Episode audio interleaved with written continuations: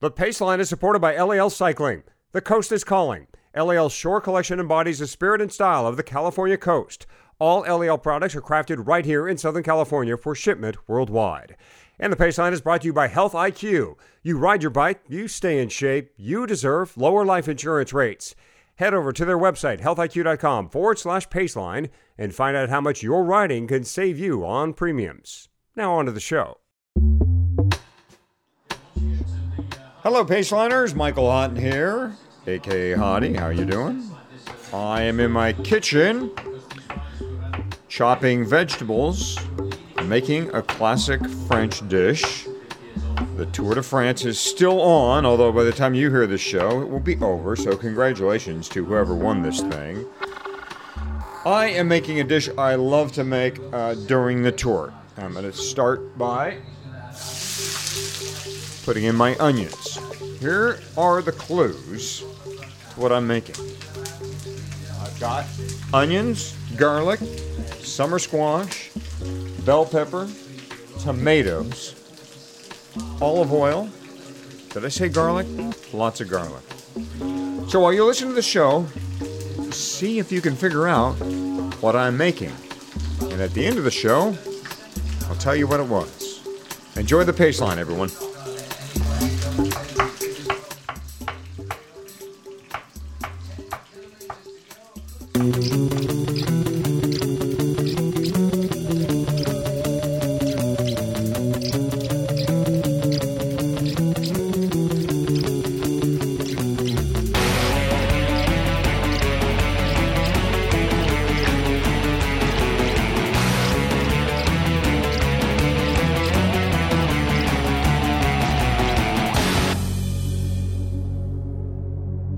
The Paceline, the podcast on two wheels. Hello, everyone. Welcome to show 76. And the fact that you're hearing me lead off this show, Michael Hotten, means only one thing that we are missing one of us, and that would be uh, Fatty this time around. Yeah, I'm here. uh, yeah, and you are here.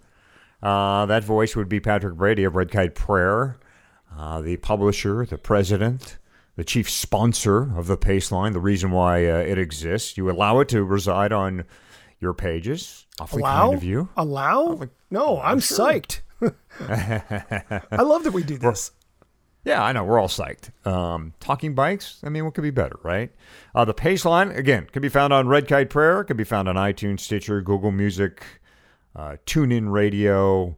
Uh, just Google it. You know, hopefully you'll find it some way, one way or another. Uh, uh, maybe attack one of your friends who has an iPod and just grab whatever episodes he has off him. We're for that too. So And we're using attack in a very euphemistic, hyperbolic sort of way. Yeah. um, and then if you do find us anywhere on those uh, various sources, please uh, rate us. It, it helps quite a bit. Uh, folks are, you know, actual real folks, people that matter, people that can help support this podcast are finding out about it. And that just means we can do more episodes. We're up to episode 76. We're trying to make it to 100 and then just kind of see, uh, see what happens from there. And I think, Patrick, this is, let's see, uh, the show, the Paceline's been ex- in existence this is 2017 since the beginning of 2016. So this is our second Tour de France for the pace line. So Yep. pretty cool. Um, and uh, once again, though, like in the first go around for the pace line and the tour, the second has seen Team Sky again at the front of the race uh, with the yellow jersey. Um, and uh, this is starting to become a bit of a routine back to you know, even before Chris Froome was starting to win the yellow jersey, Team, Team Sky was starting to stomp its uh, dominance over this race. Uh, you have recently, of course, written about uh, Sky's, obviously, uh, you know, Dominance. frequency, dominance, their frequency at the, the front of this race, and have some questions about it. Well, I'm. I mean, I've got a beating heart and a brain, so I'm not really all that much different from most people who are busy watching this race. In that, I've got questions, you know.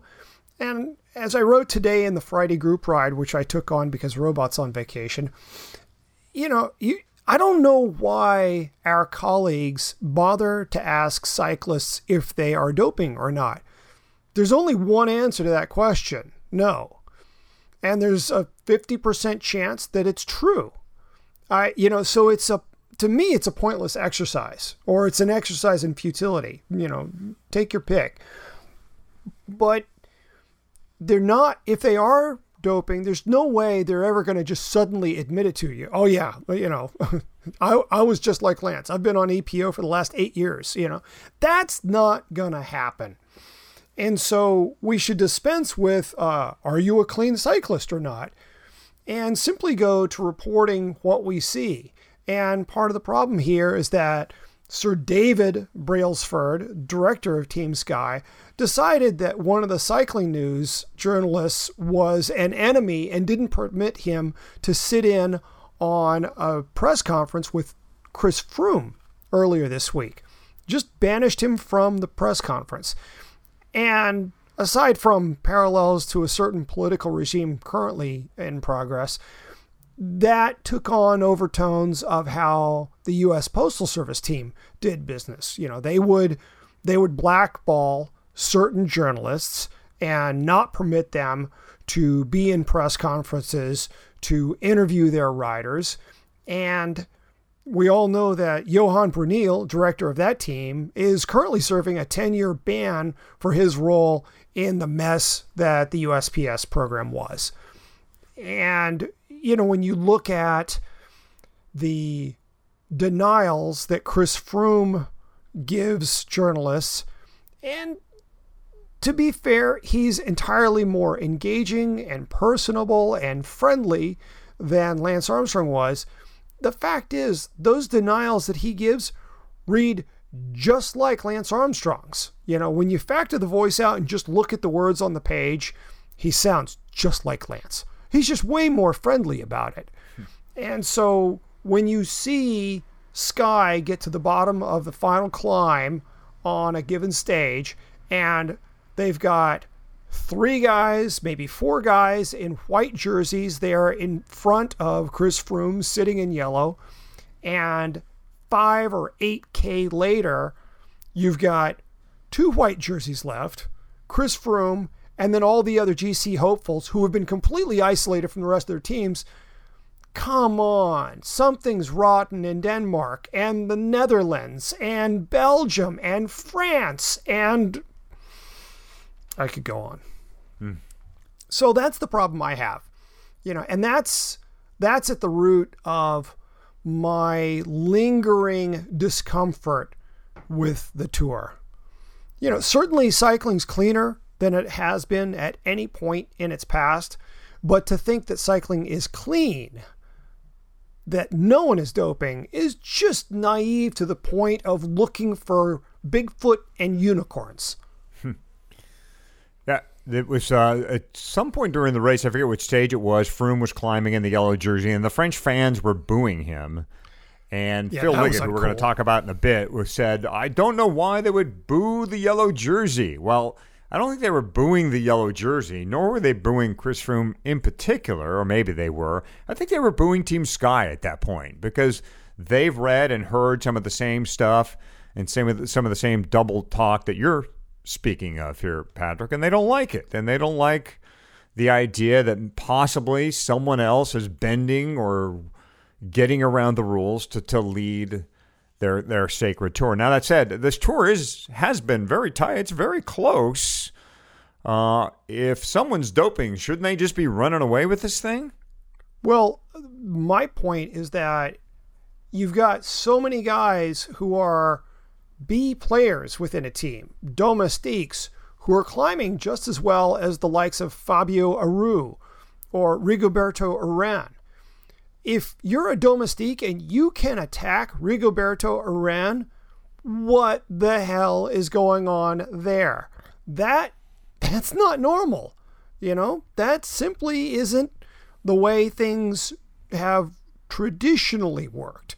You don't see guys that strong.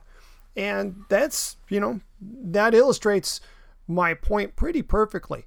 Admittedly, yeah. Froome is the most vulnerable he's been since he started winning the tour. And that has certainly made this a much more thrilling race to watch than the last two years were. That's for sure. And, you know, it's even conceivable that Uran could topple him in tomorrow's time trial. Conceivable. He has beat Froome in other time trials. But it's a little bit like, you know, you know, it's the difference between beating, you know, the Wenatchee Whiners as opposed to the New York Yankees. You know, the you know, double A ball is not the same thing as the World Series. And so, I, you know, I'm not really holding my breath for Uran, but it's been nice to see such a tight race. Mm-hmm. Specifically, Sky has the three M's Mikel Landa, Nieve, and Kwiatkowski. Yeah. Uh, and those three guys, uh, in their own right, could probably each lead a team. And then the question is, could they lead a team and are they clean and is the whole team clean uh, rumors have been chasing sky now throughout 2017 uh, about again it's the same stuff it's the mysterious guy or mysterious package and where did this what was this product that that showed up and um, so they're going to get dogged by this stuff until uh, either they can prove it wrong or someone comes clean. Well, in the moment you lie to journalists and say, "Oh, it was for this reason we were delivering this to this writer," and then that writer says, "Wait, huh? What? What? Um, yeah. I was in a different country that day. I was about 600 miles away." That really doesn't serve them well. So it's like, then we have to ask, okay, if you're not willing to tell us the truth, why aren't you willing to tell us the truth? Well, while we're on the Brits and giving them a hard time, um, the announce crew. Uh, I think for the longest time, we have all been listening to the voice of Phil Liggett, uh, along with Paul Sherwin. Um, the arguably the voice of cycling, Phil Liggett. He has uh, carried our Tour de France's and other races from from a broadcast level for a very long time, and uh, not even so much recently, but over the last several years, there have been a number of calls that uh, said, "Look, it's time for Phil to step down. He is uh, missing, mispronouncing names, and missing racers, and missing attacks and moves." Um, even been called into question for his relationship and his backing of Lance Armstrong. Um, I think it's become even more apparent now. I mean, I've you know, it's not going to notice on my part. I see him miss calls all the time. Um, Australian TV went so far as to reduce the amount of time they would take from Phil and Paul. What they do in Australia is they run a you know they run the whole stage generally, and so they're supplementing, or they're not even supplementing. They are mostly going with homegrown broadcasters there. Uh, Robbie McEwen, one of the notables. And taking very little of Phil and Paul. Yes, they are being heard and seen in Australia, but they've cut their time way back and instead are using their own announce crew with the French feed to do their own work um, because, frankly, they've had enough with the mistakes and so forth. But the question is, you know, what if Patrick, if you were running NBC Universal or or you were the boss of this broadcast, what would you do about Phil and Paul or Phil specifically, if anything? Um, I'd phase Phil Liggett out period. Mm-hmm. I mean, when you, it's one thing if you mix up riders on a team because you can't see the number on their jersey because they're being shot from the front and, you know, maybe they're partially obscured by another rider. That sort of mistake is entirely forgivable. But when you mix up teams and announce a team that's not even in the tour, I just no. That's that's just not even professional work. Mm-hmm. You know, if I mean, as a publisher, if somebody wants to write for me and they're struggling with subject verb agreement, I pass. That's kind of a minimum bar of competency that I require from my publication. As a broadcaster, I would want you to be at least pretty close on who you're saying is in the picture.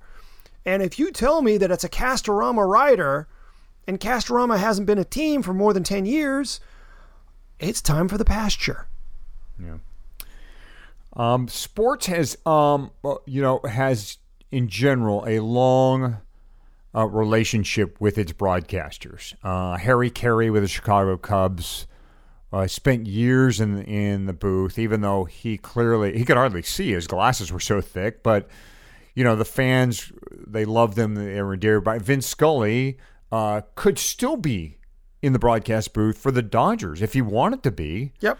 Uh, and and no one really uh, pointed out uh, much with Vin, but Vin was starting to. I saw him. I had heard Vin make a few errors here and there. Now Vin was so well prepared and such a great storyteller that it overshadowed any little mistake he may have made about a guy running the base paths or who was at the plate, right? Uh, who might have been on deck. He missed nuances here and there, and again, he was in his 80s, and I get it, and that just happens.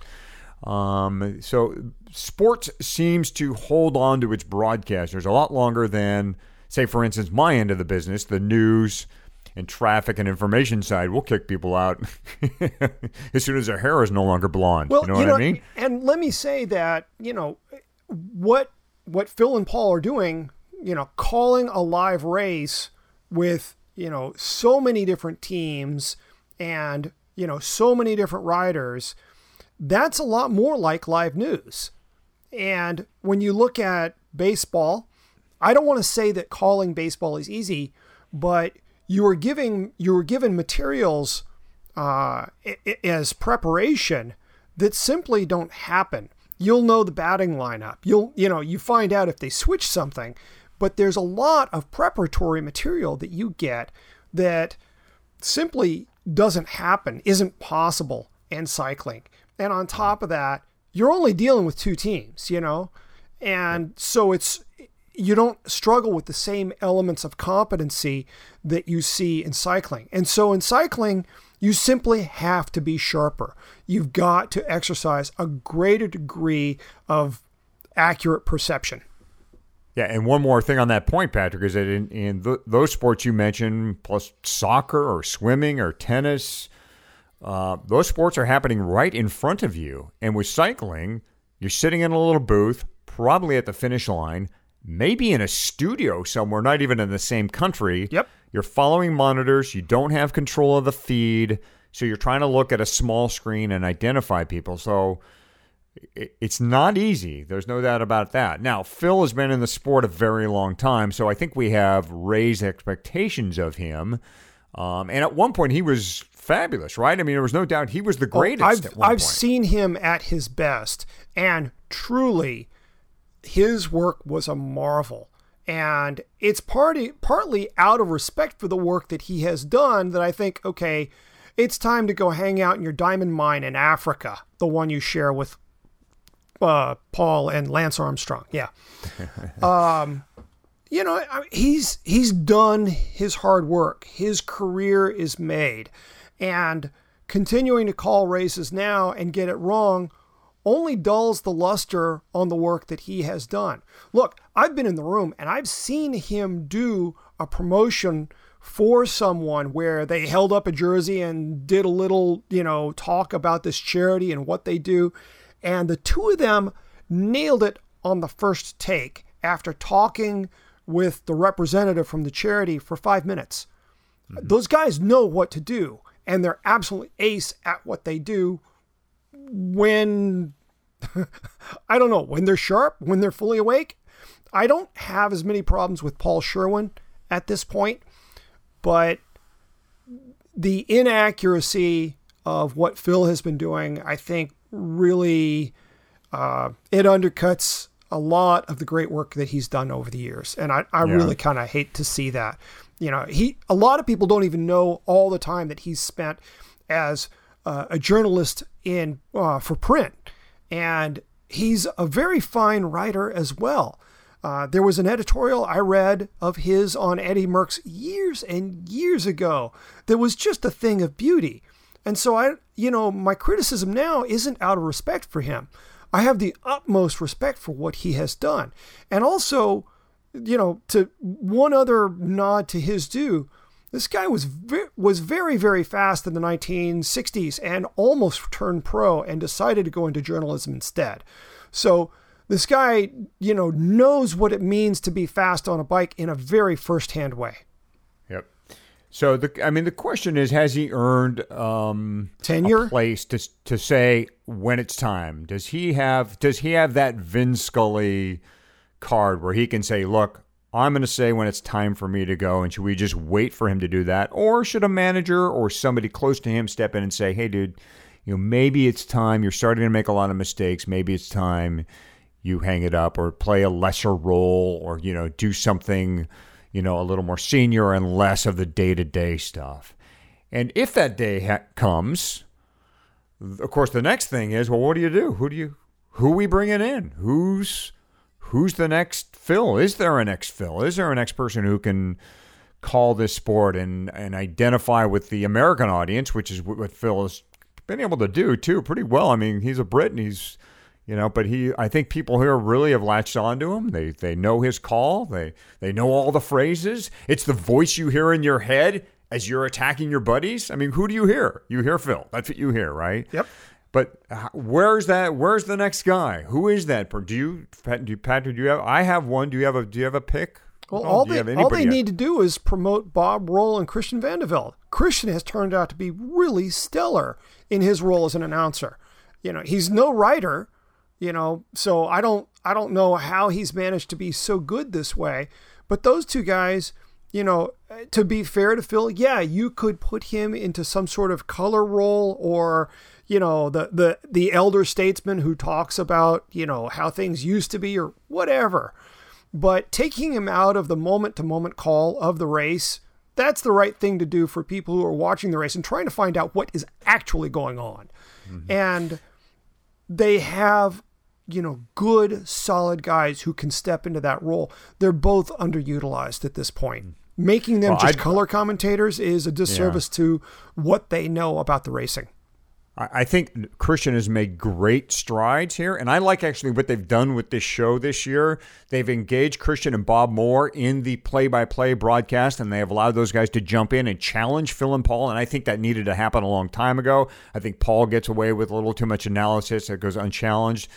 Phil needs to be checked off once in a while, and the producers have done a great job of bringing those two those two players in, along with Jens uh, Steve Schlanger at the finish line, and they've got the guy on the moto as well, which usually works. So they've got some nice tools and they've done some nice things to mix it up a little bit. Absolutely. Um, but I'd be real careful with Christian in a play-by-play role. He's made some great progress. The first couple years were just awful.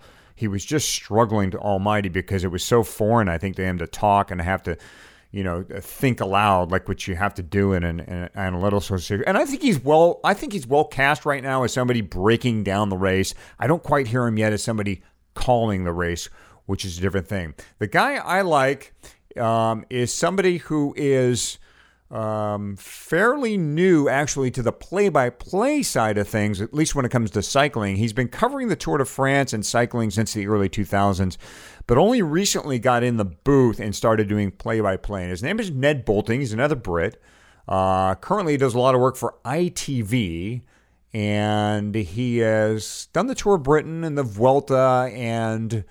Here's a little sample of his work from last year. I've been holding on to this for a while. Last year's Giro to you. Again, this is Ned Boulting. Just 200 metres to go now. Moser still on the front. Does he even know Trentin is there? Now he does because Trentin opens up a sprint and Trentin surely is going to take this win. 50 metres to go. Brambilla allowed him to do it. Moser, no chance of responding. What a brilliant win from a brilliant rider, Matteo Trentin. Surely one of the most popular winners on domestic duty to Bob Jungels and to this man, Gianluca Brambilla, who has worn the pink leader's jersey, gets his moment of glory in style. Sasha Modolo beaten into fourth place once again. Nicky Hazard bringing up the minor placings now in fifth, and even Rovny who was undone by a bit of poor technique heading into that final climb, rolls in in sixth place. What a battle that was, and what a great win, Dan, by Matteo Trentin, who's done it on the Tour de France on two occasions. Now the Italian has a Giro stage win. Again, that was uh, Ned Boulting. Most, most recently, he's been working with David Millar too on, on some broadcast projects. Uh, again, pretty new to the sport as far as at least calling it play by play wise. Uh, he's very active, maybe a little loud for some people. Um, Dude is but, solid. I love his announcing yeah. when I get to hear it. Yeah, um, it's rare we get to pick him up. If you get B in Sport, you might catch him on a feed. Um, again, does a lot of work for ITV. So he'd be a guy that I, you know, if I was in that role, if I had that executive producer role or whatever, Universal, I would, you know, he'd be somebody I would definitely want to take a look at. I'd rubber as stamp well that as some action. of your in-house guys. Yeah. yeah, Yeah, yeah. He really, he really stays with the action, nice. And again, like Patrick and I said, this is of all the sports to do play-by-play, cycling is offers It's some of the incredibly hard. challenges. It- yeah, very hard. you know especially when you're you know when you think about you've got 180 moving pieces Yeah. you know I that's that's not something I would ordinarily wish on anyone you know it, I mean and my time as a photographer you know I've shot racing and you know you see a jersey that you're looking for and you know you're you, you need to get a shot of the team leader and you snap the shutter and you look at the image later, you know, now you don't have to wait for the transparencies to come back and you realize, oh, yeah, that was one of the dumbest mistakes. Okay, oops. Uh, so it, you know, cycling from from a, a live presentation standpoint is a stunningly difficult sport to produce. Yep. But an amazing one nonetheless. Oh yeah, Um, no question, my favorite. Another thing, of course, it is July, and that means um, I am getting ready, and so is Fatty, for that matter, for Leadville. I guess you want to hear a little bit about the our Leadville preparations right now, Patrick, which is surprising to me, but maybe not. Maybe maybe we still have a chance of convincing I'd like some good into news on somebody's training since I can't report any. Uh, well, I can tell you I am training hard right now, and the best indication of that is I have a little um, one of those little nice little cold sores on the side of my mouth, which usually indicates somebody who is pushing their their body beyond its uh, normal limits. So, yeah, the training right now is it, it always is. It focuses on time in the saddle and the amount of uh, climbing I'm doing. Those are the two big stats I tend to follow. Now, this year I've I've uh, mixed in weightlifting to a greater degree because we did the interview with Jacques Devore a few shows ago Right. about his cycling specific power workouts in the gym. So I've replaced one of my hard days, one of my hard weekdays on the bike, which usually involved um, hill intervals, and gone with Jacques' training, his power based walking lunges to see. uh, And again, uh, Leadville to me, this is my fifth time around. Fatty's in for his 21st start. At this point, it's just I'm just having fun with it. I've I've got a gold buckle and I've been around the course enough to go. Okay, I've seen all that. Let's see what other experiments I can try out on this race and see how they work out. And th- this is one of them. I'm going to see if I can actually reduce my time on the bike and some of the climbing that I would normally do and, and add in some weightlifting and see how that works out. How Um, how many weeks out are we at this point? So it's always the second Saturday in August. Okay. And that the week leading into the race is just a nothing week on the bike. You go out for one hour rides. You might do some recon. I always like to go look at the power line descent early in the morning so I see how the sun's beaming down on that thing. The top section of it is is pretty rough, and then the lower section's very ruddy. So that's the only thing I really like to see. Otherwise, it's just the course is, and you could ride the course without ever seeing it really and do well. It doesn't take much. A very short rides. That that week is not much. The week before that is usually a a speedier speed week, low volume, a little, but keep the intensity going. Uh, In fact, the the, the two weeks before race week can be that way. Um, you're trying to squeeze one rest week in there, one final rest week before that, two or three weeks straight leading into the Leadville race date, and so that puts you back about where we are now, which is we're we're finishing up the the last of our build periods here, which included uh, Crusher and the Tushar, which was I think a, a good a nice little appetizer for for Leadville. It got you in that long climbing mode. In fact, longer than than Leadville even offers, um, and it fit in fairly well. It's a little close to Leadville, but we my my training partner and I figured out a way we could incorporate Crusher and still back time our level fit uh, Leadville fitness properly. So right now it's just a lot of you know long sustained climbs. I think uh, yeah yesterday I went out and did two by twenties, two 20, 22 minute climbs at race pace effort. You know at that one hour power effort. Um, And then Saturday rides are five to seven hours with anywhere from eight to 10,000 feet of climbing, somewhere in there, always on the mountain bike. Um, so you try to just spend a lot of time on that bike you're going to race and ride and test. You know, equipment testing is uh, it's just about now. You like to know, okay, this is this is my setup. This is what I'm going with. These are the tires I'm going to run. This is the approximate pressure I'm going to run. So you get this is the saddle, is my height or my tilt. These are my shoes, my cleat position. You want all that stuff really settled in by now. A lot of guys make a mistake of walking into the any race, long events, and new pair of shoes or cleat out of position or and then just throws their whole day off. So try to you try to get that stuff nailed down by now. You know, you if you're going to do brakes or brake bleed or pads, you want it you want those to be done so you have time just to wear things in for a couple weeks and and you know everything's settled in and ready to go. Not that things can't change.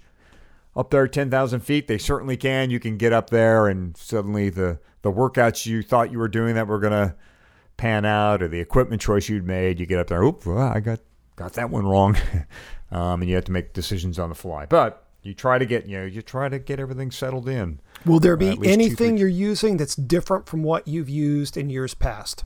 Oh yes, a big thing. yeah, and the big thing in the form of a rigid front fork. Yeah, I put an ENVE uh, mountain front fork on my specialized Stumpjumper hardtail.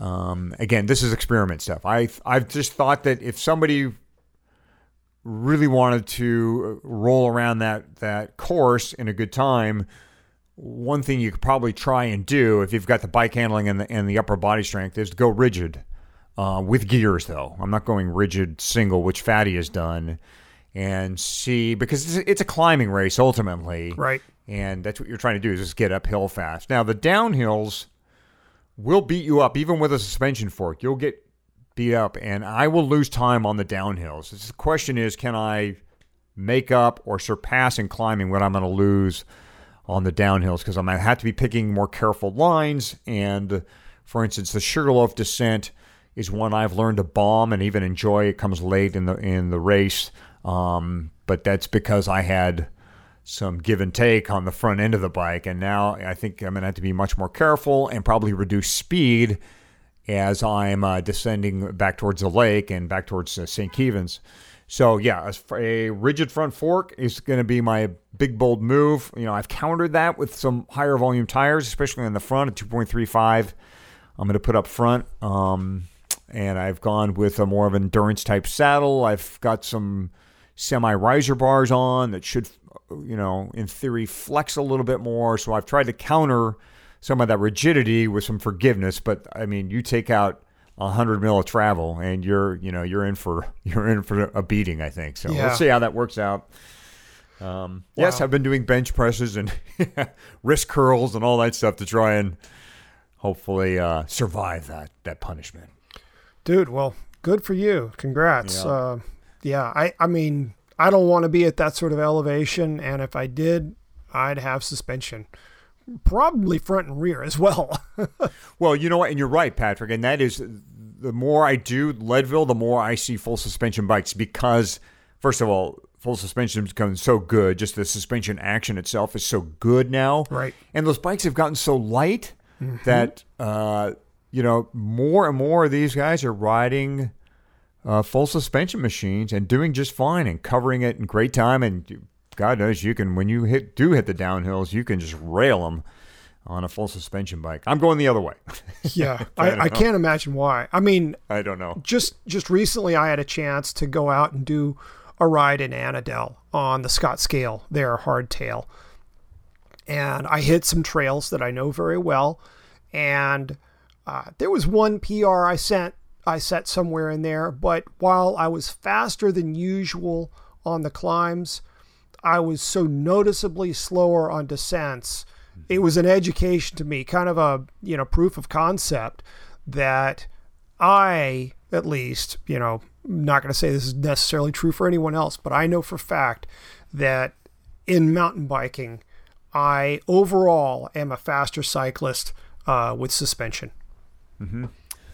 I, I have enjoyed riding the rigid. Uh, by uh, the first one I got on, and I think in the end, if I keep a setup like this, the one thing I would actually get rid of is the frame set because while it makes for a very light bike and it is it is cross bike light right now. In fact, when I raced it at Crusher, I'd put a set of very light specialized Renegades on it for tires because you just don't need much tire up there. They were sub 2.0 tires, and the bike when I I didn't weigh it, but I know it was. I mean, it had to weigh no more than my cross bike. Um, so it was super light. But that said, the bounce effect is a bit much. And I think if I were to ride like this permanently or keep a bike like this permanently, I would certainly go with actually a heavier bike. Just, uh, you know, at, at that point, you're not racing, you're just riding to have fun. And I think more enjoyment, if you like picking your lines, if you like being challenged that way, a titanium frame or steel frame is going to at least give you a little more heft underneath you. You're not going to bounce around as much. Going to be able to track a little bit better. I rode a Cielo frame, you know, Cielo, the Chris King guys, mm-hmm. with a rigid fork on it and had a great time. Yeah, I didn't climb as fast as I'm climbing now, but the ride quality certainly was better, especially considering that that rigid front end. So that'll be my Leadville setup. I'm gonna yeah, I'm gonna punish myself with rigidity, with firmness. Wow. All right. Okay. Hey, coming up, um, some interesting news about getting and going aero, and how to entice kids to ride. How about by making it free and easy? That's next on the Paceline.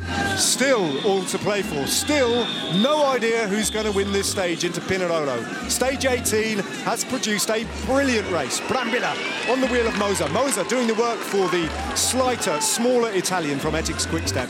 Under one kilometre they go, and now they will start to play cat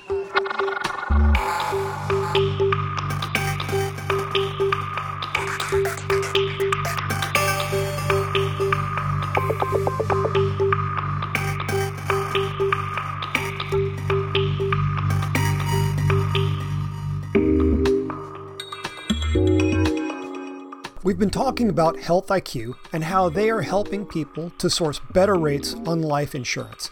Recently, they updated their site with new insurers and the ability to serve more people. They've got special rates for cyclists, of course, and runners and triathletes, but also vegans and other health conscious people now. We've mentioned they have quizzes, and these aren't just for fun. If you score elite on a quiz for a specific lifestyle, that can earn you a further discount on your life insurance. They've also replaced BMI with waist to hip ratio, which is a far better predictor of cardiovascular disease when it comes to athletes. Additionally, they replaced the LDL to HDL ratio with triglyceride to HDL ratio for people on low carb or paleo diets because that's a better predictor of cholesterol health. Amazingly, they will not take into account one incidence in a family history if you are otherwise healthy. It's like a get out of jail card. In other words, if one person in your family has had cancer or diabetes, they won't ding you for it. Finally, they can also get better rates for those with runner's heart or hypertension. Check them out at healthiq.com/paceline.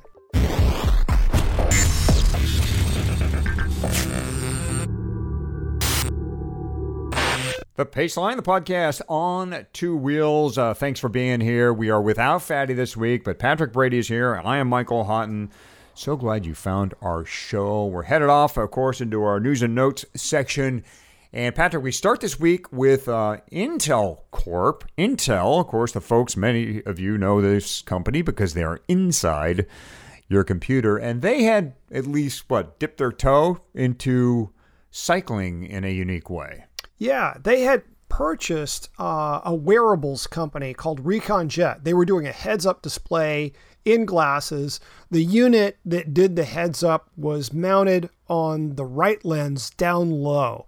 So, very different from what Everysight who we covered a couple weeks ago, which I saw at uh, press camp, uh, they put theirs, you know, above in the frame of the glasses. This was actually on the lens, down low, and right. And this was uh, Recon Jet was the very first heads up display to actually make it to market. And there was a lot of money in this outfit. They'd got a Series A round of funding that was 10 million. Uh, later on, Motorola, which has a separate division that invests in startups and, um, uh, you know, kind of promising technology stuff that they want to see advance, but they don't necessarily want to own themselves. Motors, Motorola Solutions put in seven million, and then Intel came along, gave them four million, and like a year later bought them outright. I don't even know what they paid for the company in total. And now, very quietly, Intel announced that they're leaving the wearables market. They didn't really say much other than, oh, we're leaving the wearables market. But the clear implication is, oh, they're shutting down Recon Jet. They won't even respond about this. They're not talking about, yeah, this cool little gizmo is no more. And it, yeah, it's just done. And it's mm-hmm. kind of a sad thing to see something like that get buried. But, you know, that's that's the world of tech. It's gone. Yeah, it is. Yeah. So, any idea what's going to happen with Recon Jet? I mean, what were they before Intel came along? They were all those guys were working for other companies, you know, and so Oh, okay. they're now unemployed and looking for work elsewhere. I mean, maybe some of them will get retained, you know, developers will get retained within Intel, but I suspect uh, they're all contacting the Depart- uh, California Department of uh, Employment and Training. Okay. Uh, more uh, interesting technology, and that comes from Garmin. Um, they are getting into aero analysis Yeah. and testing. Yeah. So a few months ago, I heard about this company called AlphaMantis that was doing aerodynamic testing without the wind tunnel. So without like going and renting hours at the San Diego low speed wind tunnel or any other facility, these guys were figuring out how to do aero analysis out in the real world. I read about it. I still don't understand it. But the real story here is that Garmin decided, oh, that's pretty cool. That's cool enough that we should own it and bought them. And oh, the reliability of Garmin GPS units notwithstanding, you know, Garmin purchased Backtracker and that became the Garmin Varia, which is a bike radar, you know, lets you know if something's getting too close to you. That's a real product on the market. And then they bought Metrigear, which was a uh, power meter that was based in pedals so that you could easily switch it from one bike to another. Certainly more so than, you know, a power meter and a crank. And that's now the Garmin Vector. So Garmin has a great uh, track record so far of purchasing technology and then doing whatever they need to to beef it up and make sure that you know production is there and reliability is there. And they get this thing to market. So whatever product they see AlphaMantis as being able to provide that's going to become another garmin product I'd say pretty much guaranteed. I have a high degree of faith that Garmin was going to produce something that consumers will be able to buy as a result of this purchase. I just hope that whatever it is, it's more reliable than their GPS units. Yeah, the aero idea reminds me a bit of something I saw and covered at Interbike uh, last September. It came from Argon. Uh, they have an entire bike um, that they were showing as a prototype. It was pla- you couldn't ride the thing; it was just plastic. It was mounted with 30 sensors uh, that picked up and delivered coefficient of drag data to the rider in real time. So the rider, if this bike ever came to market, could actually make adjustments on the fly based on how aero the rider was or what the bike was doing. They could make adjustments to the bike. They could go out and ride, do test rides, check out wheel sets or tires or different style of bars to see if they are more or less aero. Use data in real time and make the adjustments so uh, that bike is a long ways from coming to market but argon had a lot of confidence in the bike itself and maybe even a kit where you can mount a, a kit with these sensors on an existing bike and then deliver data to a head unit including a, a garmin speaking of garmin you they said yeah you could you could create a window in a in a garmin unit that said CAD coefficient or COD co- coefficient of drag, and the rider could read that in real time. So aero analysis and aero is still a thing. Um, you know, not everyone thinks they they need or want an aero bike, but I I mean, go, let's go back to the tour. I mean, Patrick. The the guys, my wife keeps asking me, why are those guys wearing skin suits? Why? Because the thing that you can do to make yourself faster, the one thing is not wheels or or tires, or it's you. And if you can make yourself faster via aero, it's the easiest thing you can do. Is put on some a tighter skin suit or jersey or what have you and that was one of the cheapest and easy ways to get fast. And I think that the tech companies are are recognizing that aero continues to be the area where they can push the limit because everything else, I mean, the bikes are just getting as light as and stiff as they possibly can at this point. Yeah. You know, a couple years ago, I went to Specialized and went in their wind tunnel and did some testing. And what I found was that when you go from, you know, an older style fit of jersey, you know, a looser jersey, and hairy legs and just basic bib shorts to an aero kit and shaved legs, it's basically the same aero advantage, if I recall correctly, uh, as going to an aero helmet and aero wheels. It's yeah. a huge gain. And I've had a couple of different product managers tell me, you know, one in particular who's done a lot of wind tunnel time basically from here on out, if you want to get faster in terms of your equipment, it's not going to be by getting your bike lighter. You know, the difference between a 14 pound bike and a 13 pound bike, you know, and what that will do for your speed is really pretty tiny compared to if you make a solid investment in aerodynamics. And mm-hmm. really, you can do so much with just kit and helmet. You know, I mean, you can get out for under $500 you know, with a great aero helmet and one good, really aerodynamic kit. And that's as that's, you know, equal to or superior to buying, say, a set of Zipp 404s. Right. Totally out.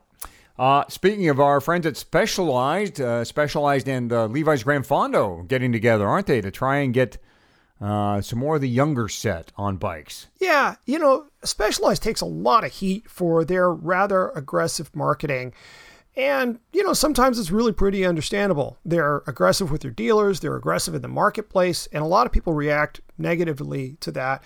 But they do things in terms of advocacy that I really adore. And this is one of them. So any anybody under the age of 24 who wants to ride Levi's Gran Fondo this year can do so for free.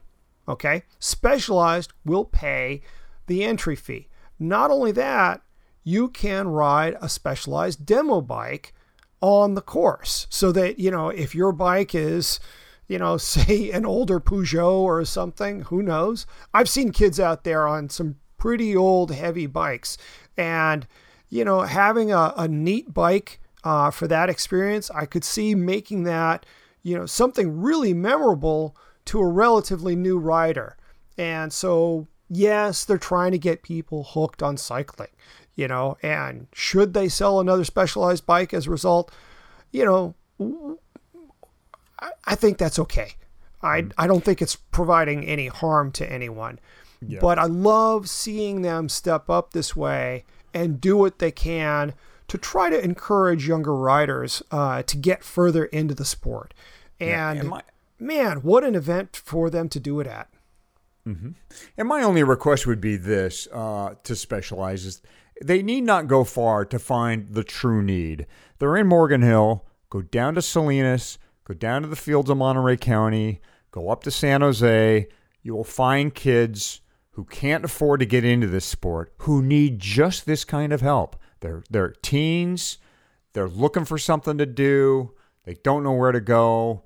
If you go up to Marin County and start handing out bikes, that's all wrong. Go to the places where these bikes are really needed. Encourage those kids to make the jaunt up to Sonoma County, offer them a bike. So that would be my only request to specialize. It's a great idea. I love the idea. Um, I guess I'm just asking Mike Sinyard, just refine it a little for me, and I'll be I'll be totally on with you. So, but yeah, great idea, and uh, another another reason to support Levi's Gran Fondo. Just more good stuff coming out of there. Uh, boy, folks, if you are in the U.S. and you've ever ridden Campy or owned Campy for that matter, chances are it came via one man. Is that right, Patrick? Who's uh, sadly no longer with us. Well, there have been other other sources, but uh, yeah, Othon Ochsner, uh, a prominent importer uh, he was the owner of uh, Ochsner International. He has just passed away. This man was a giant within the bike industry. Um, his his father had started the company and had been a pro in Switzerland, as I understand it. Um, I've certainly seen some some photos of him.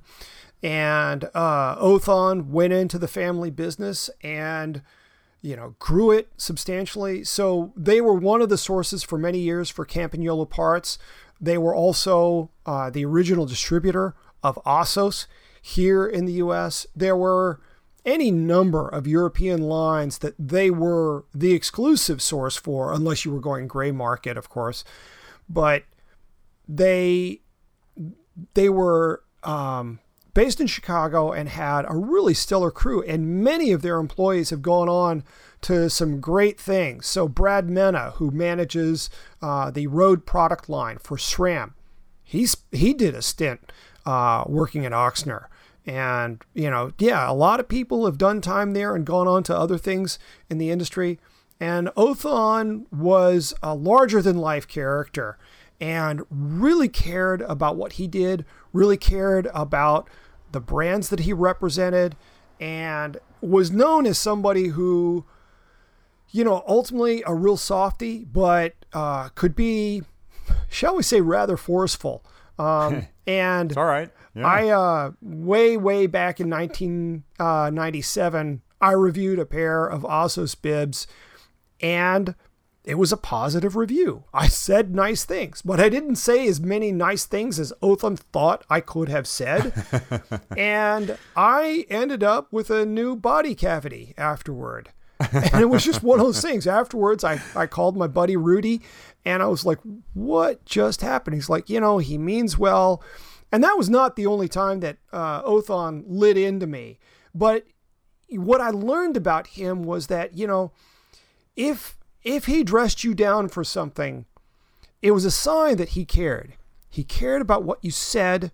He cared about what you thought. He cared about the line that he was carrying. He cared about that product specifically. And he cared about the ultimate opinion that consumers had.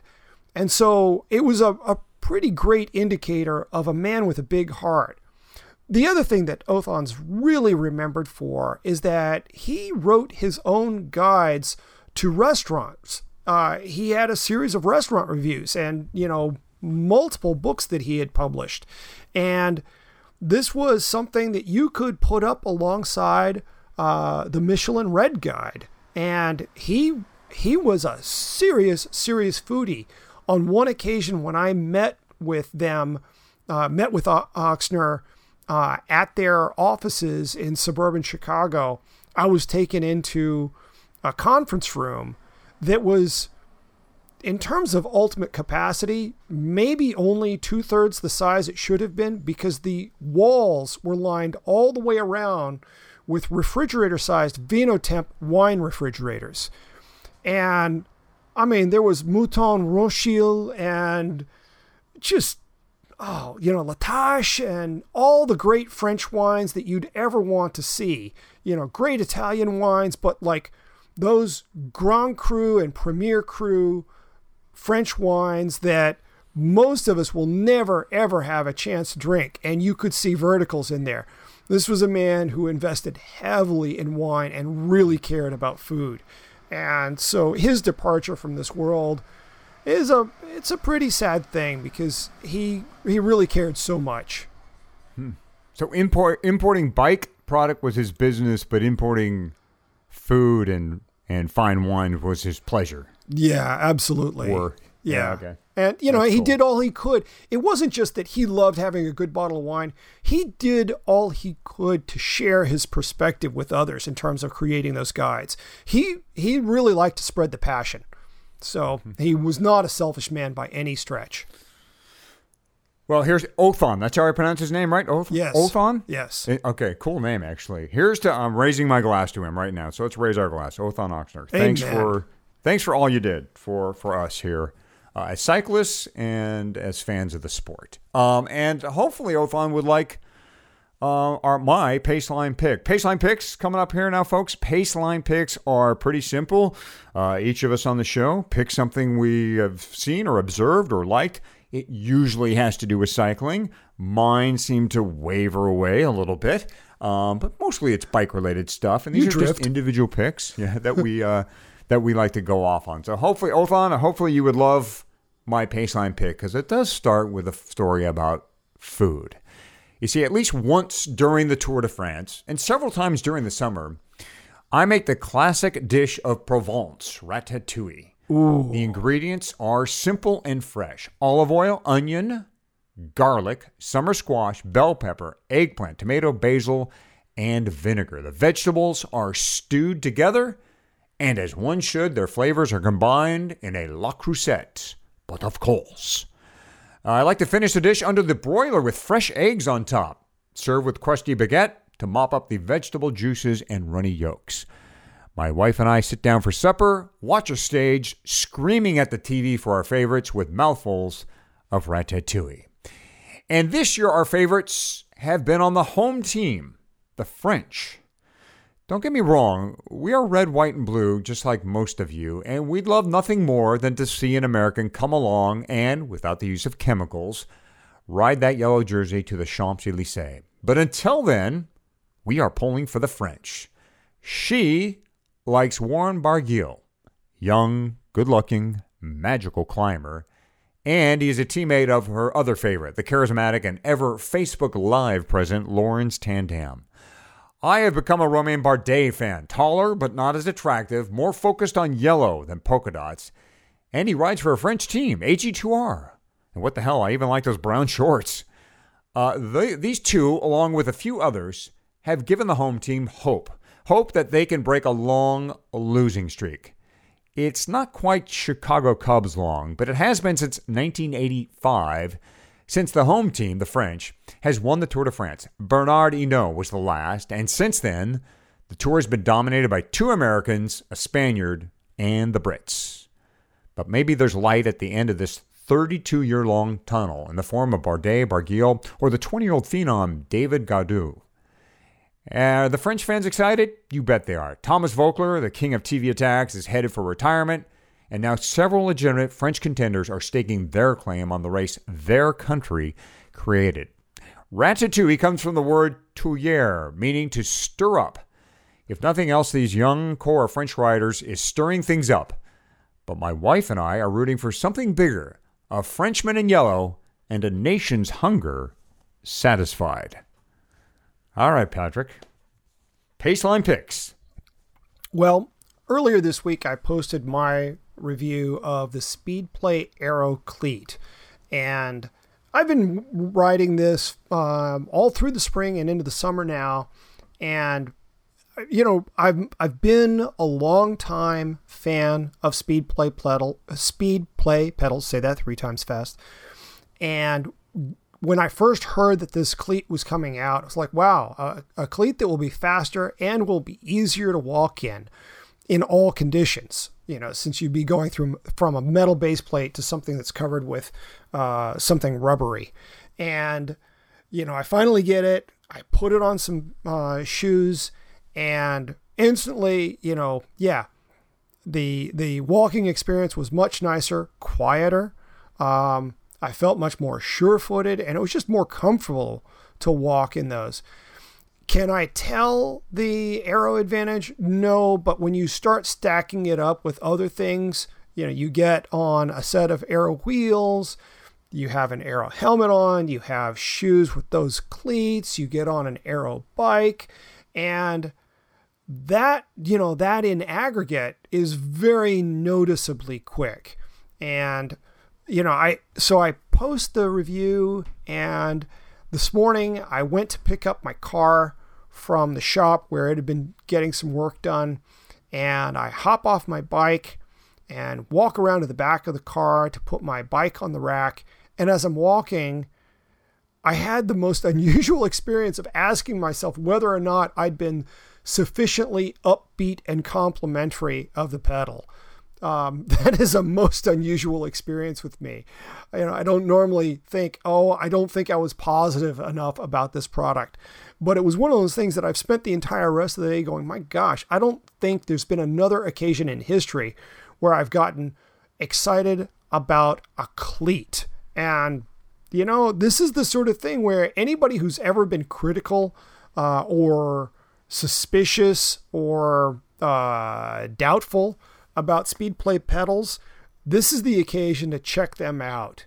Uh, I, I certainly know that there are shops out there that will do demo pedals. There aren't a lot of shops that'll do that. Uh, this is one where you know I think you could invest in the sh- in the pedals, and I doubt that you would ever uh, regret or second guess that purchase. But you know, this has taken my favorite pedal system and you know improved on them in a way that I really hadn't been terribly concerned with, and now it's like, my God, why didn't they do this ten years ago? So it's really something. You know, the cleats are not expensive, but what it does in terms of walkability and then knowing that you're making yourself just a little bit faster with no real effort is something I just love. And mm-hmm. this is, to me, it's just so par for the course for how Speedplay uh, CEO Richard Bryne thinks. So that's my pick. Yeah, and you're by purchasing Speedplay, you're backing one of the one of the great uh, stories and one of the great companies in cycling. Uh, Richard is a, true enthusiast. He's a he's actually like a pedal nerd. I mean, Patrick, oh, you and I yes. have seen what he has like that pedal museum. It's crazy. Yeah, yeah. I, there's. There's never been another person in history who has geeked out on pedals the way Richard has. Yeah, you know, and you know it's worth noting that he's up against huge multinational corporations. And he's done this against just incredibly long odds. You know, you think about look, you know, and, you know, the size of look. And then you think about, oh, well, you know, look, forget look, what about Shimano? So uh, he's really accomplished something pretty unlikely. Yeah, he certainly has. Uh, you can check out uh, Patrick's review of those pedals and uh, the cleats as well at Red Kite Prayer.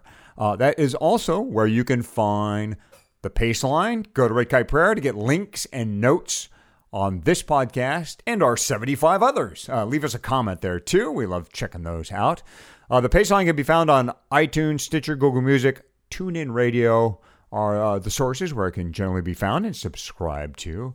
Look, we're going to go and try to get Fatty back, um, and hopefully we'll see him uh, for our next show.